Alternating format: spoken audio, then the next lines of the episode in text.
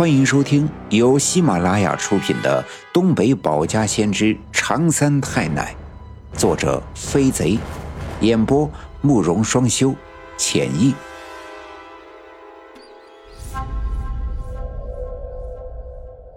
第二百五十五章：料后是亲人忍悲痛，夜回魂满面露狰狞。其实谁也没有想到会发生这样的事情，甚至于在事情确确实实的发生之后，人们都无法相信这是真实的。我奶奶在刘家镇算是传奇的人物，她刚正善良，并且是常三太奶的出马仙儿。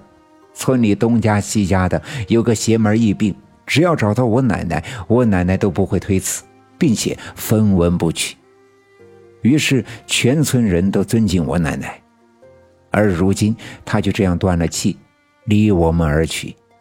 看着他越来越僵硬的身体，在场的每一个人都流下了眼泪。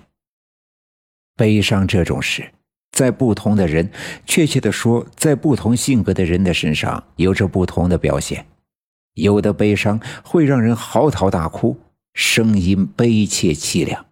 这样的哭会感染每一个在场的人，让所有的人都为之动容。所以，这样的哭惊天地、泣鬼神。还有一种哭是不出声的，甚至没有抽泣，只是眉头紧锁，努力的绷着嘴，使劲的控制情绪，不让它迸发出来，将眼泪和悲伤一起隐忍。隐藏在心里，努力的压抑。这样的无声的悲伤，却往往更能刺痛人心。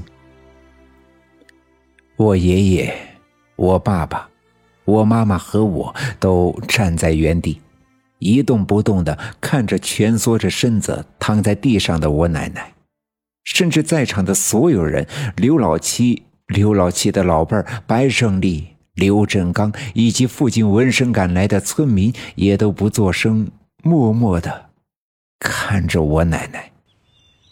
天不知道什么时候彻底的亮了，不过太阳还躲在山后面，但它的光芒却无法隐藏。这正如我那已经生归那时的奶奶，尽管她已经离开了人世。但他的名字仍旧闪耀着光辉，像平常的每天一样。天蒙蒙亮的时候，家家户户的院子里早起的只有公鸡、狗和勤劳的女人们。他们各司其职，公鸡忙着打鸣，家狗忙着前前后后的巡视院子，女人们先在外屋的大锅里浇上一锅水。灌满家里的所有暖壶，剩下的舀进洗脸盆留给家里的人洗脸，然后才会准备早餐。往往把菜炖进锅里的时候呀，才能够腾出手来，给院子里的鸡鸭鹅狗和大小的牲口都喂上食料，开始他们的早餐。所以，不管这世界上发生了什么，谁家发生什么，都无法改变，无法改变人们的生活进程。所以，谁的悲伤最终只能是谁的，没人会分担，更没人能代替。而死去的人却如同刘家镇四面环绕的山林上的一棵低矮的小草芽，一人一命的生死，什么都改变不了，也阻止不了。天已经亮了，刘家镇两个最知名的大夫都在。也都确认了，我奶奶已经不幸遇难。可日子要过，接下来的事也要做。刘老七蹒跚地走到我爸爸的身边，帮助我爷爷把佝偻着身子的僵硬的我奶奶抬到我爸爸的后背上。我爸爸要亲自把我奶奶的遗体背回家。原本我奶奶和我爷爷的身体都特别好，年龄也都不算太大。所以家里没有像村子里的大多数人一样，事先给老人准备好装老衣，也就是寿衣，更没有准备好棺椁。接下来的白事要办，很多事情啊都要现成准备。于是我爸爸强忍着悲痛，上下两队的忙活着，先到李文学的小卖店扯了几尺黑布，再找裁缝给我奶奶量身定做装老衣，又跑到下队去找来木匠。我们家的西园子里堆放着一大堆的木料，我爸爸带着木料选了一些生长的直溜又很少有疤痕的松木。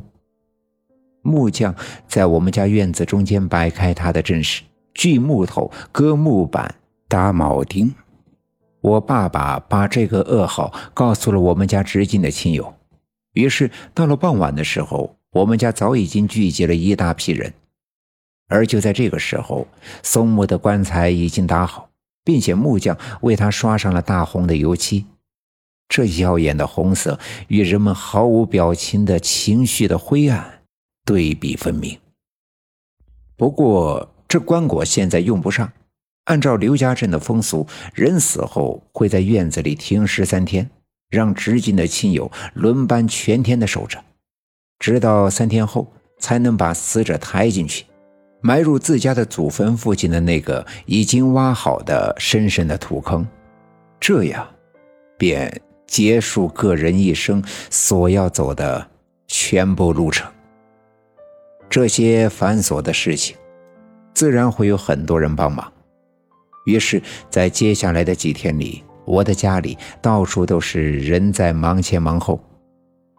有一件事情特别的出乎我的预料，我原以为在我奶奶去世的这两天夜里，我一定会梦见我的奶奶，因为我懂得她是死于那场意外，所以她的魂魄不会轻易的离开躯壳。